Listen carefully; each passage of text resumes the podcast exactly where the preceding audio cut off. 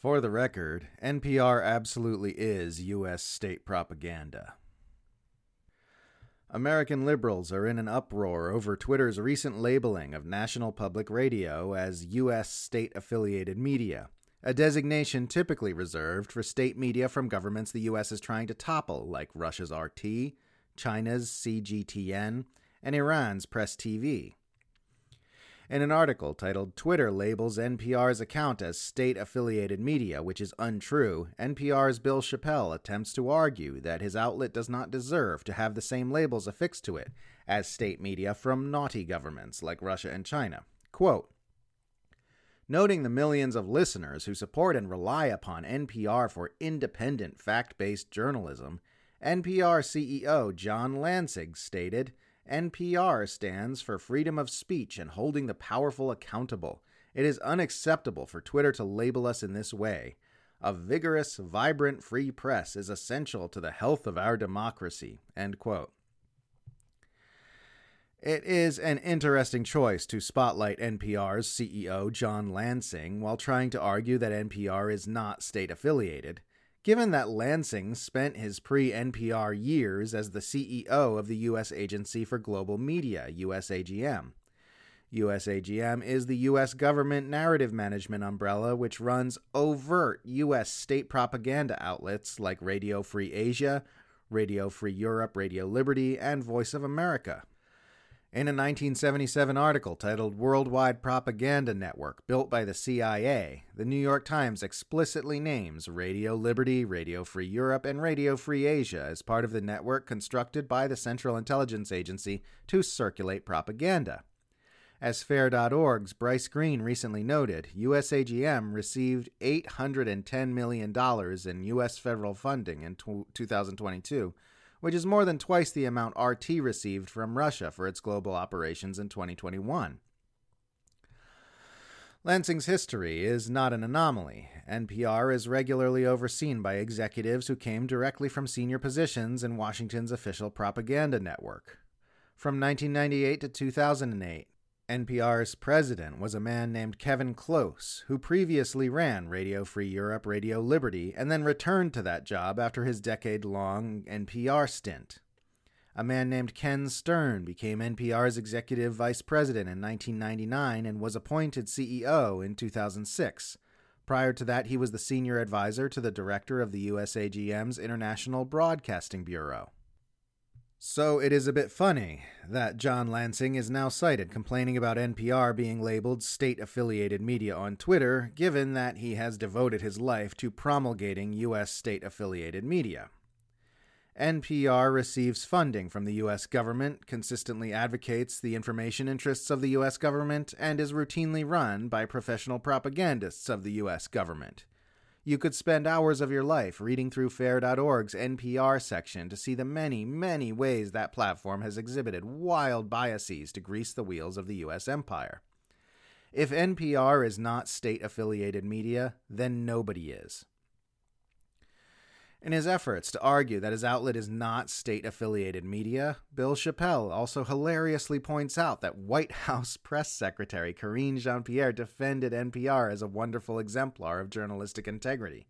Quote, when asked about Twitter's decision during the White House's daily briefing, Press Secretary Karine Jean Pierre declined to address Twitter's content rules specifically, but she also defended NPR's journalism.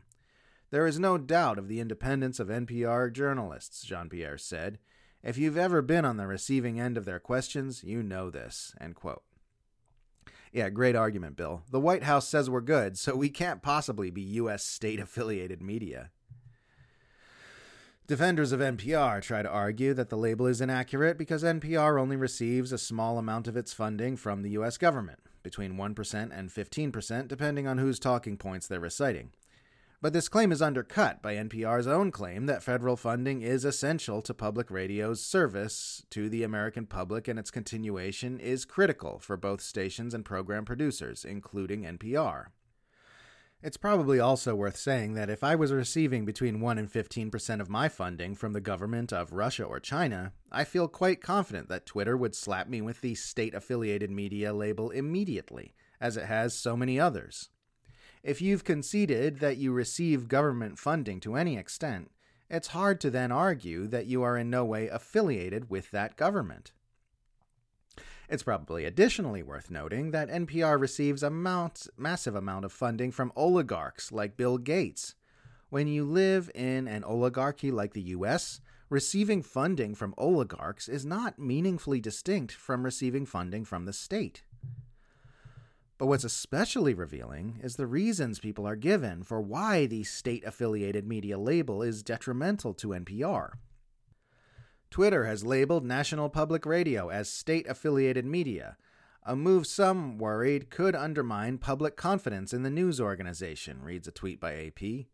The tweet paraphrases a quote from PEN America's Liz Woolery. For Twitter to unilaterally label NPR as state affiliated media, on par with Russia Today, is a dangerous move that could further undermine public confidence in reliable news sources. Think about what they're admitting here and what they're not saying. They're acknowledging that this label that's been getting slapped on the media from nations which disobey the US government undermines public confidence in those uh, outlets, which means they know Twitter has been using that label to undermine public confidence in the media from nations which disobey their government. They're just not taking that understanding to the obvious conclusion that this means Twitter has been functioning as a propaganda arm of the US government. Indeed, the problem with the state affiliated media label hasn't so much been that it exists, but that it will always be unevenly applied. The label gets pinned to outlets like RT and China Daily, while left off of known U.S. propaganda outlets like Radio Free Europe, Radio Liberty, Radio Free Asia, and Voice of America. This designation is also nowhere to be seen on other outlets which receive a far greater share of their funding from the state than NPR does like the UK's BBC, Australia's ABC, and Canada's CBC, and the Saudi Press Agency. There is no valid reason why NPR should carry the label of state affiliated media while those outlets I just listed should not. So, while NPR is unquestionably state affiliated, the fact that it is the sole anomaly in Twitter's otherwise consistent policy of pro US, pro Western bias is a pretty clear sign that this designation did not come about because of an interest in truth or facts.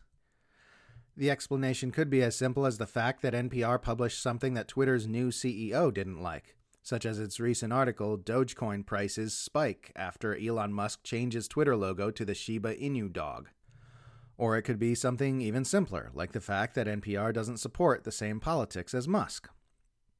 In any case, the state affiliated media label is plainly a propaganda construct designed to suppress unauthorized speech in facilitation of the information interests of the U.S. empire. If it was being used to promote truth and critical thinking, it would be applied to every mainstream outlet in the Western world, because all those serve as propaganda organs of the U.S. empire today as well. While the official job of outlets like Radio Free Europe, Radio Liberty, and Radio Free Asia is to administer U.S. propaganda, their unofficial job is to give people the impression that they are the only kinds of institutions which administer U.S. propaganda. All this bickering and squabbling about whose voice should be uplifted as trustworthy and whose voice should be squelched as untrustworthy is just a manifestation of the fact that powerful people understand something most ordinary people of the public do not that whoever controls the narrative controls the world. If you can exert control over the way people perceive reality, then you can control reality itself. Until the public becomes more aware of this fact, our lives will be subject to the whims of oligarchs, government agencies, and mass media propagandists. Not until then will we be able to awaken from our propaganda induced coma enough to shake off the psychological manipulations which keep us marching to the tune of oligarchy and empire, and use the power of our numbers to force the emergence of a healthy world that benefits us all.